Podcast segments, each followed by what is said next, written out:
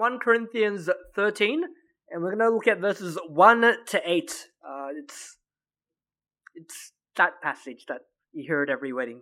Uh, but 1 Corinthians 13, verses 1 to 8.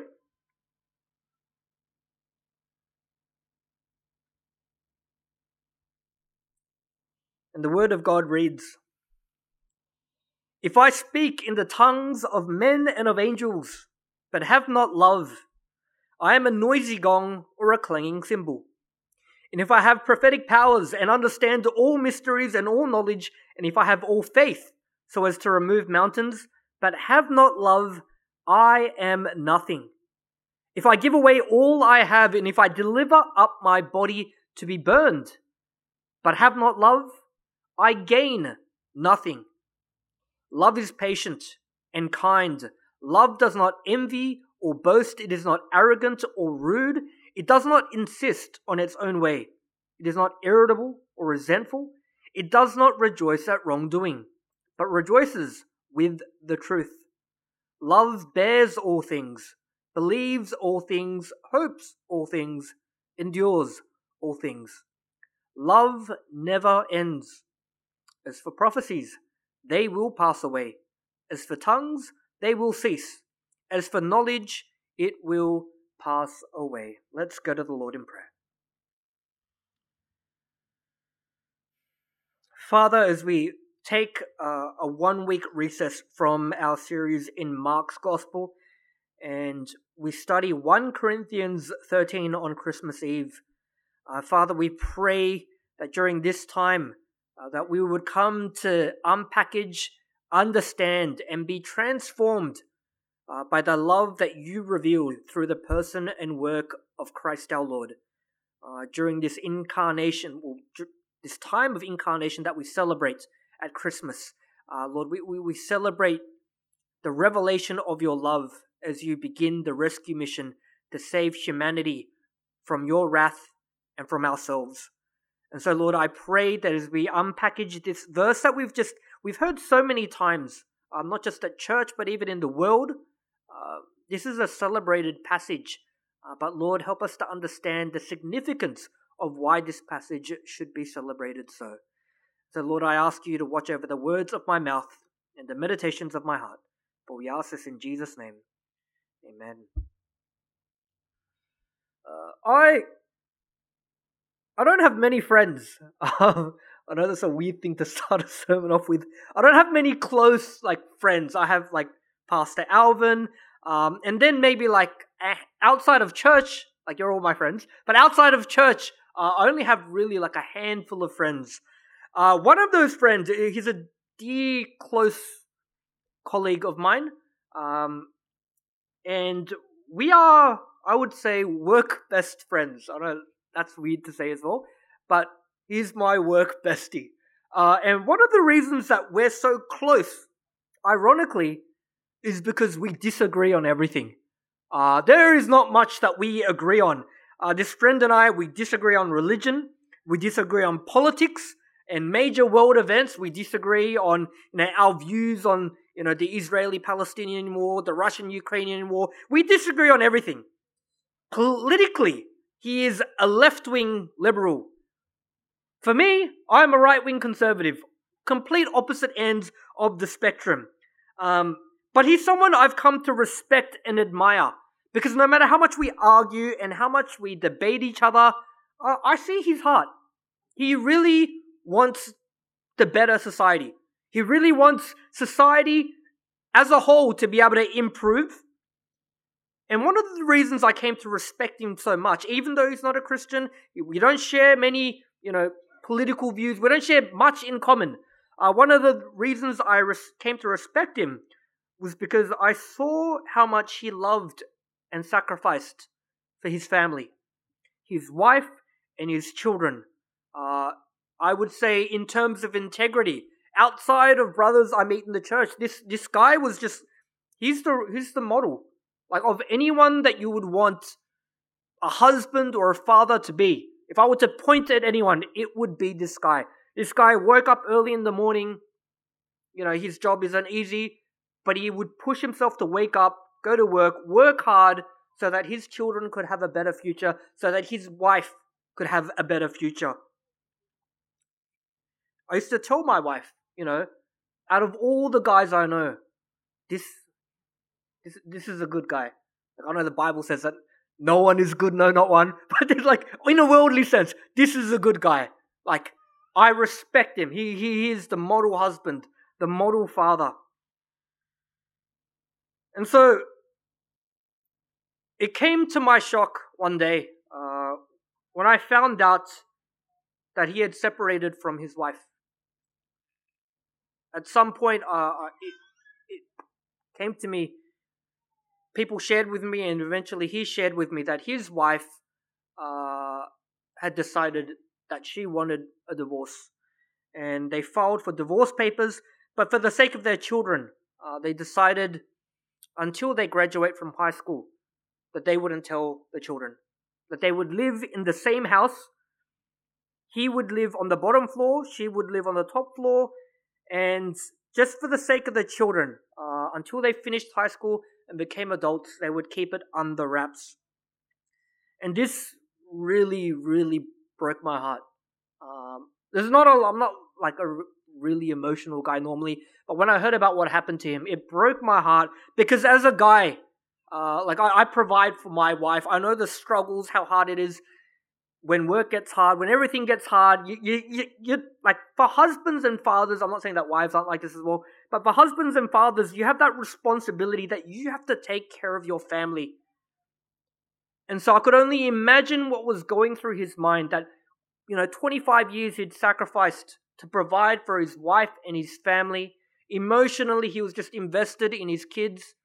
He loved his wife, and then to be told by the one person that you're meant to be one flesh with for the rest of your life, that she wants no part of you. I could only imagine what he'd been going through. And it's a tragedy. Not just because it's a you know a family that's been broken, but because any loveless relationship, in my opinion, is a tragedy. A loveless marriage, especially, is a tragedy like anyone that's had their parents divorce. I remember growing up, uh, I watched my parents break up, and I never thought that would happen.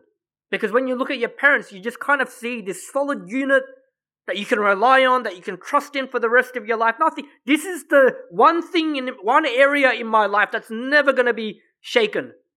And then when the divorce happens, it's not just the fact that the foundation of your family has just been rocked and shaken up. But the thought, like as a child, I remember the thought that my mother and my father had fallen out of love. Like that still hurts me to today.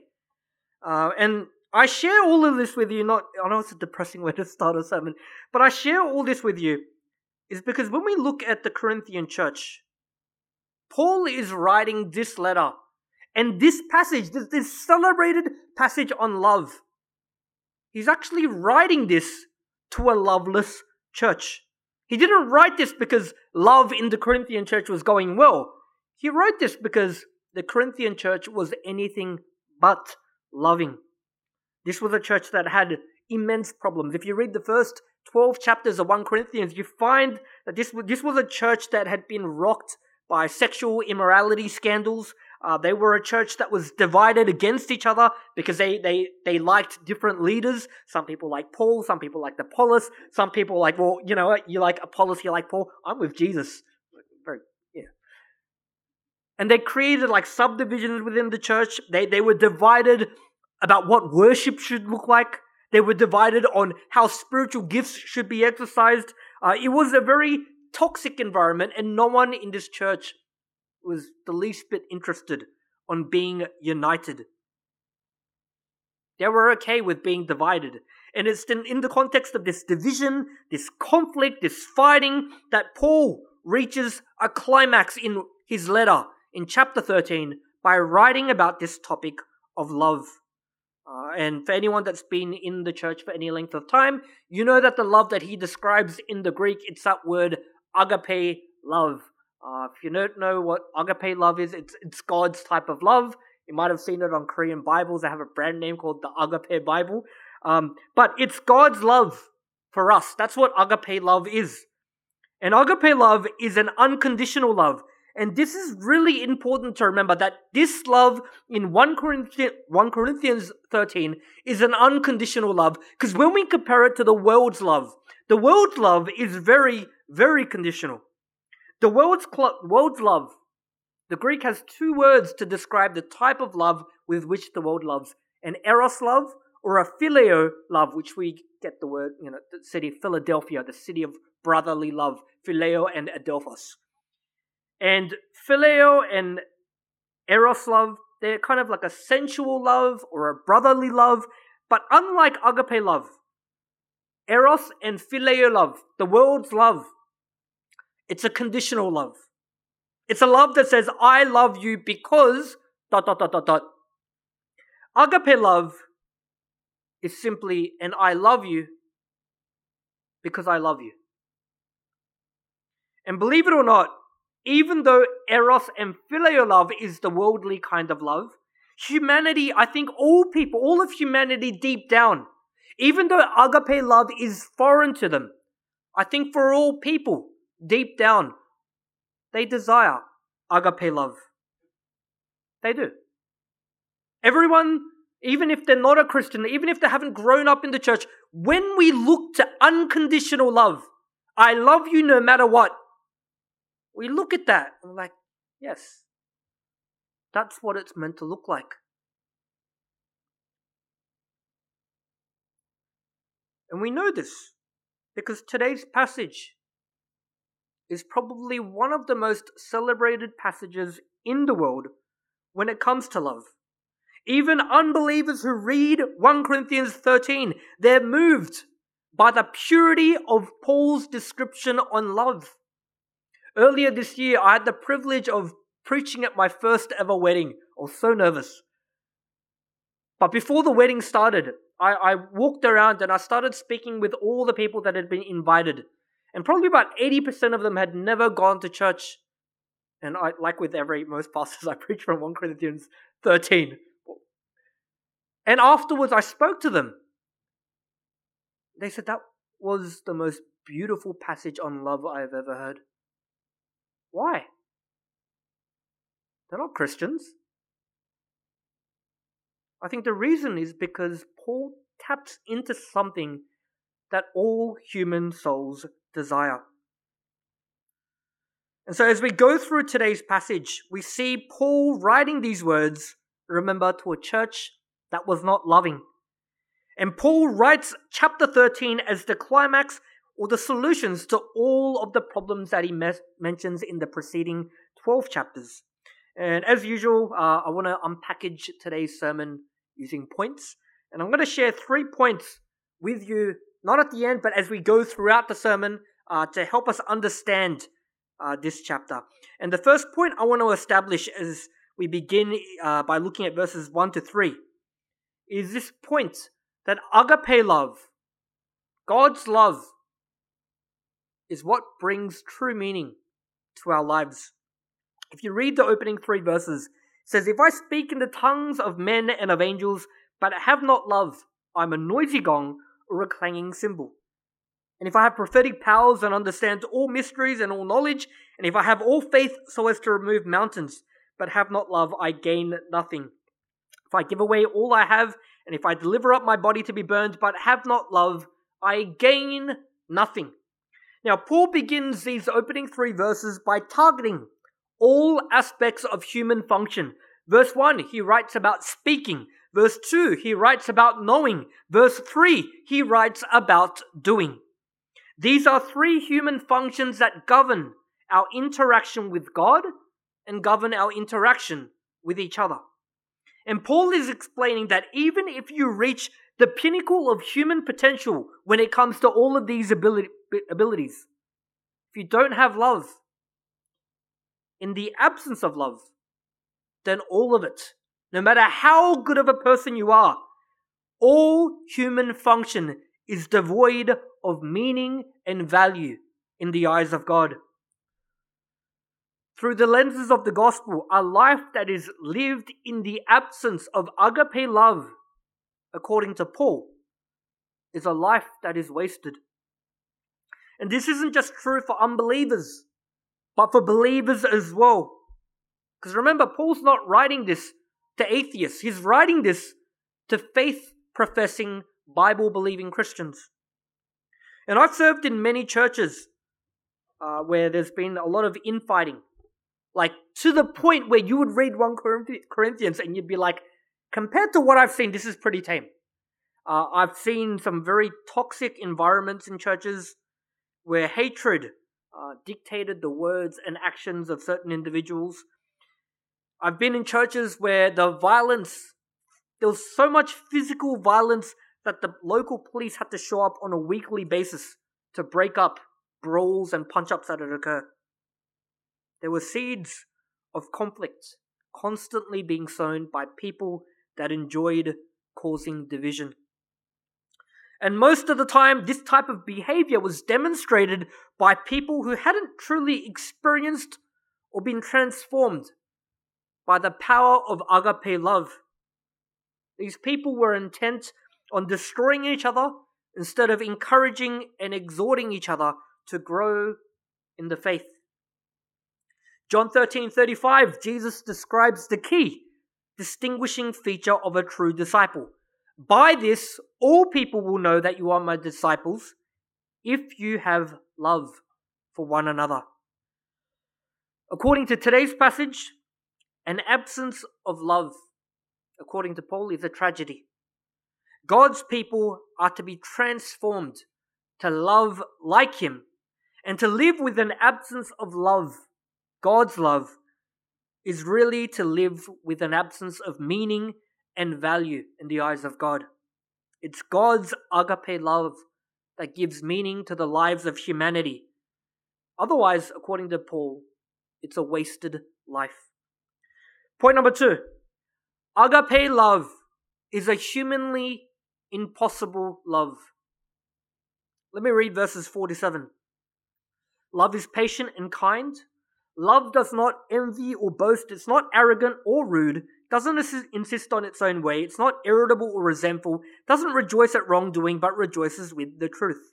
Love bears all things, believes all things, hopes all things, endures all things. Uh, now, I've mentioned my wife in a lot of my sermons, and today's no different. I'm going to mention her again. Uh, but I don't know if some of you know how my wife and I started dating. Um, and if I were to be completely honest with you, as a pastor, this is my confession. Uh, my attraction to her began because I thought she was pretty. I'm not gonna lie. I'm not gonna pretend like there was some like holy calling that God was like this one, Jay. I thought she was real. I still do. I think she's yeah, she's not here. and you know, some people say I fell in love with this woman because of her inner beauty. And a lot of people were shocked when I said I just I, I pursued her because I thought she was pretty. They're like, what about her inner beauty? I was like, well, when you first see someone, you don't see their inner beauty. Like inner beauty isn't what catches your attention. Um, but I'll confess, I fell in love with her because of her outer beauty, not because of her inner beauty. And so I bought a plane ticket to Korea. Like I spoke to her on the phone. She lived in Korea. We would video call each other. And then at some point, I was like, you know what? I can't, I can't do this. I've got to fly to Korea and I have to make this happen. So I bought a ticket to Korea, met her for dinner, and I said, I, I want to start a relationship with you. Uh, I did this not knowing if she'd accept me or reject me. Uh, it was purely done off the motivation that I thought she's got amazing outer beauty. Um, I was so love smitten over her like with a lot of guys, um, anything, any qualities about her that were negative, I was like blind to it. If she'd boss me around, I'd be like, wow, she has great leadership skills. Look at that. God, what a quality, what a spiritual gift from God, leadership. Um, or if she'd yell at me, I wouldn't be like, oh, she's got a temper. I'd be like, oh, she's sassy. Strong personality. Um, And if you'd say something like brutally honest, I was talking with a congregate member last week, and my wife comments a lot about my weight. She's very brutally honest, not to other people, to me about my weight. She says she does it because she loves me, um, because she cares for my health. Um, but when she was like, "Oh, Jay, you need to lose some weight," I'm like, wow, the honesty in this woman. What an honest woman. Cannot even lie. Yes. And then when she'd yell at me if I did something wrong, like, wow, powerful voice. This is the kind of voice I want my wife to discipline my future children with. Uh, everything, I put a positive spin on it. All her negative qualities. And from the moment we began dating up until the day we got married, I used to read 1 Corinthians 13. And I'd read verses 4 to 7 of today's passage. I thought, you know what? As a future husband and spiritual leader to my wife, I have to live out verses 4 to 7. I have to show her the embodiment of verses 4 to 7 in today's passage. And at the time, it seemed quite possible for me. I was very I was very patient. I was extremely kind. Like I hate being late to stuff. Um, when you're married, you will always be late to everything. Um, but I hate being late. I love being like 15, 20 minutes early. Uh, the problem is my wife hates waiting, so she doesn't like going to places 15, 20 minutes early. So we have to find this middle ground. Um, but I was extremely patient, extremely kind, even if she got angry, I was like, don't retaliate, don't show her, show her this agape love, Jay.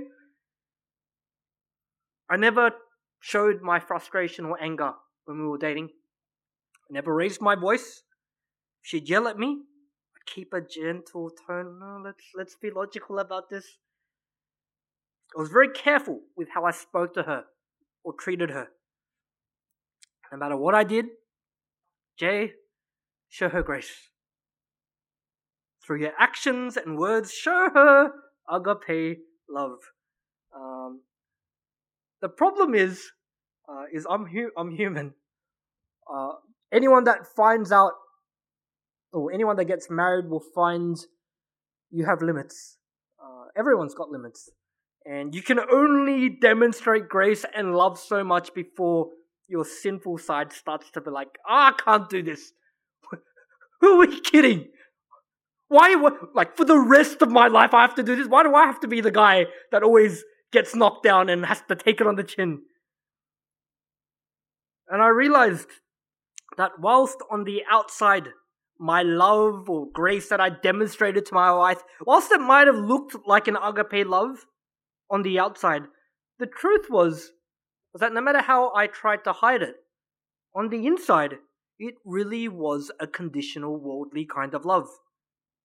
Now, often they may look very similar to each other, so much so that we might even ask, why can't phileo or agape love be enough? Why can't worldly love be enough? If you look at unbelieving couples that don't go to church, that don't know Christ, their marriage is doing fine. Why can't worldly eros or phileo love be enough?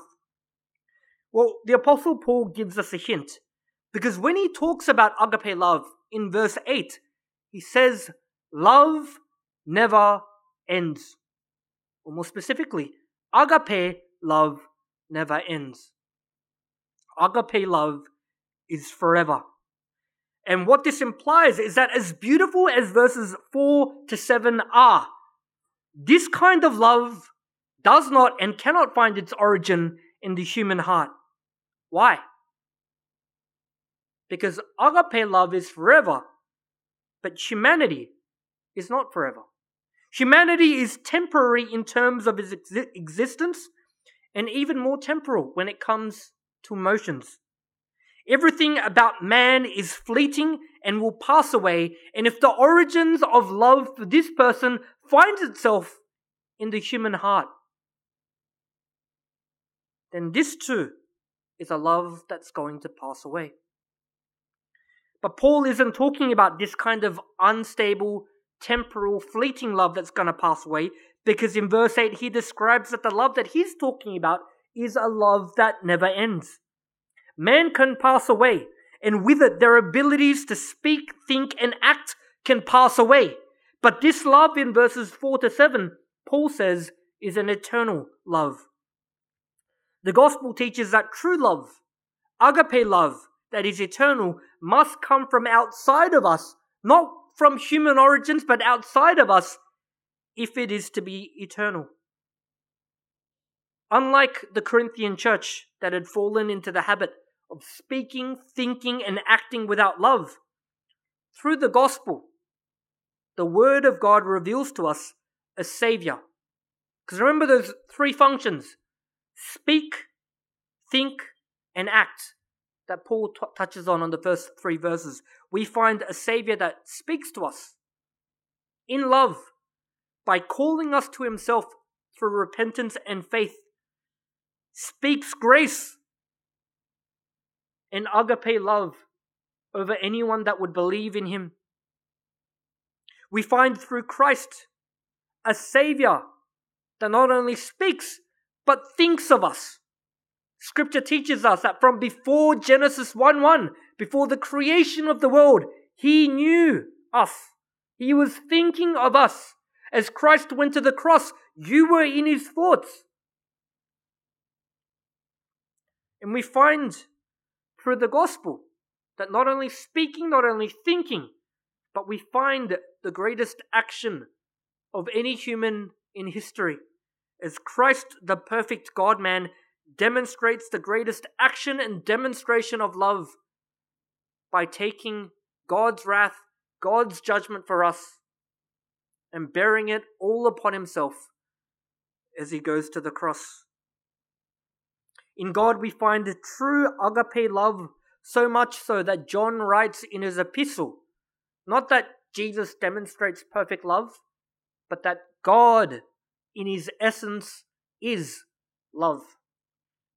The love we must demonstrate isn't a love that has its origins in the human heart, but a love that begins with God. And for the disciple of Jesus, if we're to demonstrate this agape love that begins with God, then we have to realize that this is only possible when we ourselves have been transformed first by this agape love. Now, I became a Christian in 2007 at the age of 21.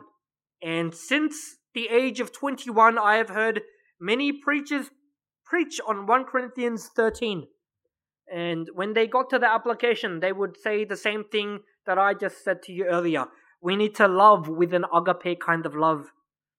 We need to be transformed by God's agape love. And for me, if I'm to be honest, uh, that sounds good. And it probably is the right application to exegete from this passage. Um, but for me, it wasn't ever really practical to say that. And what I mean is that every time I would hear someone say this, it would leave a question lingering in my heart. How? How do you do this? Like, if agape love doesn't begin, it doesn't have human origins, if it begins with God and not with me, then how am I meant to love with agape love? And some people will try to help me. Like when I had that question, I was like, well, okay, I get that God's love is different. We're to love with the love that God demonstrates to us. How are you meant to do that? And people would say, ah, oh, look to Jesus. Well, like this? Like, oh. like how, how do you look to Jesus? What, what does that even mean? My friends, I mentioned at the beginning of my sermon, for him, if you asked him what define love for me, if you asked him a few years ago, he would have pointed to his family. And he would have said, If you see the heart I have for my family, that's that's love. If you see the love that my wife has for me, that's love. The problem though is if you ask him now, he has a very shattered view on love, which is expected. That despite having invested the last two, three decades of his life to provide for every need that his wife and children had. Despite being the best husband and father that he could possibly be. I don't think he could point to that now and say that is a perfect love. And so when I look to my friend and I read 1 Corinthians 13, now people used to say, you just need to look to Christ. I don't think I could dangle that in front of my friend's face and say, oh, this is what you're missing. Just need to do this. And so I want to end my sermon with a third point to entitle or share what I think the answer is to help us in this endeavor to be transformed by God's agape love and to demonstrate God's agape love. That is to be reminded that you are the object, always the object of God's agape love. Let me read out the whole passage as a whole. It says, If I speak in the tongues of men and of angels, but have not love, I'm a noisy gong or a clanging cymbal. And if I have all prophetic powers and understand all mysteries and all knowledge, and if I have all faith so as to remove mountains but have not love, I am nothing. If I give away all I have, and if I deliver up my body to be burned but have not love, I gain nothing. Love is patient and kind. Love does not envy or boast. It is not arrogant or rude. It does not insist on its own way. It's not irritable or resentful. It does not rejoice at wrongdoing, but rejoices with the truth. Love bears all things, believes all things, hopes all things, endures all things. Love never ends. As for prophecies, they will pass away. As for tongues, they will cease. As for knowledge, it will pass away. Up until 2007, before I became a Christian, uh, I was an atheist. And I became a Christian by reading 2, Corinth, oh, 2 Samuel rather, 6 and 7. Uh, King David dancing in his underwear before Israel. Uh, and for some reason, that passage just lit something in my head and made me realize that there is a creator God that exists. And that I'd lived 21 years of my life up until that point offending him, sinning against him, living in total opposite of what he'd commanded humanity uh, to pursue and how to live. And I remember there was no logical explanation as to why I was a really devout atheist. And then in an instant, just something switched in my head. But I remember as that truth dawned upon me that there is a creator God, uh, the thought of how I'd lived for the prior 21 years of my life began to horrify me. I'd been living as a complete enemy of God. I was a sinner on a monumental scale. Like, even to today, I know God's grace covers everything. If I were to share some of the things I did when I was younger, I would be embarrassed to share with you, even to my wife. And I remember in that moment, as I thought about 21 years living as an absolute pagan, the worst of the worst, thought, how could God ever accept someone like me? And I began weeping. I was on a bus, 525 bus from Parramatta to Olympic Park, and I began weeping on the bus uncontrollably. Because I thought, there is a God, there is Christ, and the only life that makes sense if this God and Christ exist is to follow them. Live a life devoted to them. But what kept crushing my heart was will this God allow someone like me to be a follower of Him? If I were me, if I were God, I don't think I would allow someone like me to follow Him. And I began weeping. And then I remembered the gospel that so many people had shared with me. The gospel that revealed that no matter how I lived up until that point, that God had tailored enough grace to cover all my sins, past, present, and future. That no matter how I'd lived up until that point, that in that moment, I was the object of God's limitless unconditional agape love. This pure, divine love, when I thought about it, it seemed like a fantasy. It's too good to be true. But if it's in God's Word, it must be true. And as I so slowly started to accept that this must be true because God promised it. And if it's true, this is my only hope. I remember on that bus, it was like only in like the span of five, ten minutes, I felt the crushing weight of my sin lift up off my shoulders. And my tears of anguish began being replaced by tears of joy. And I prayed to God in that moment that if this is true, I would devote my life to Him.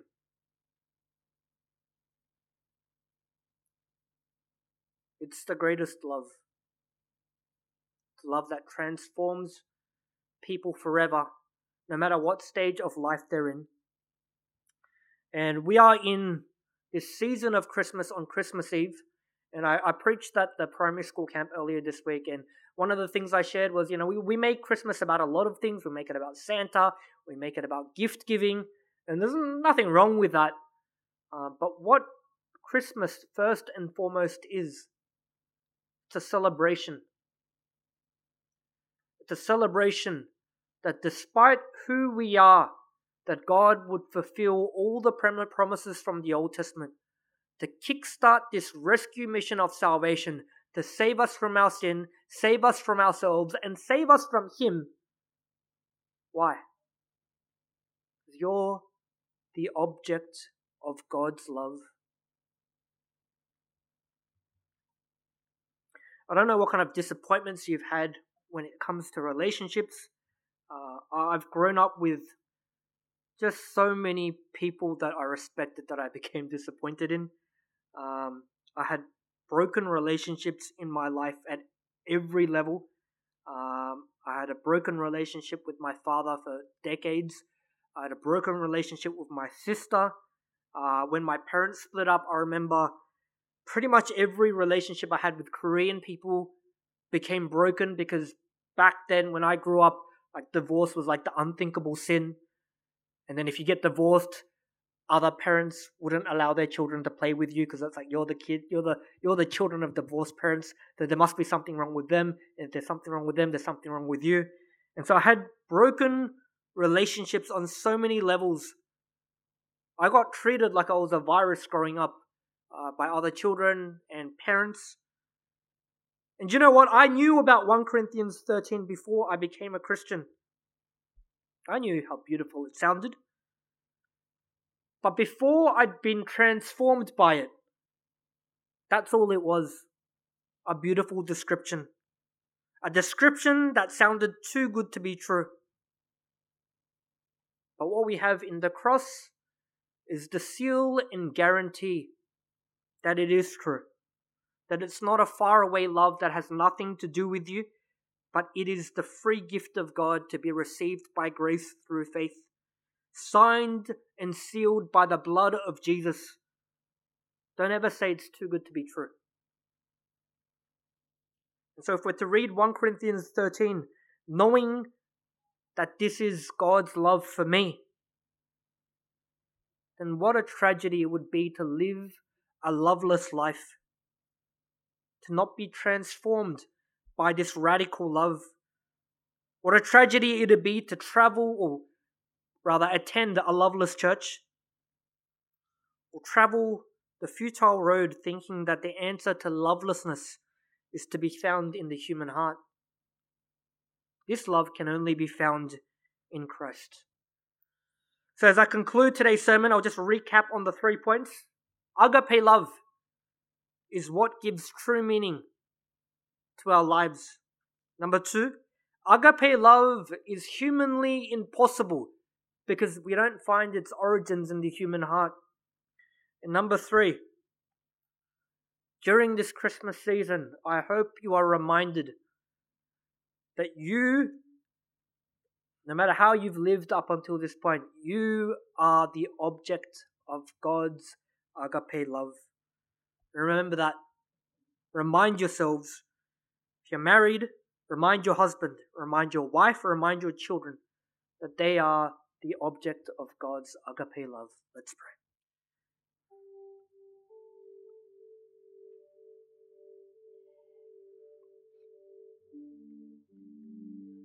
Father, we thank you for the love that you lavish upon this world.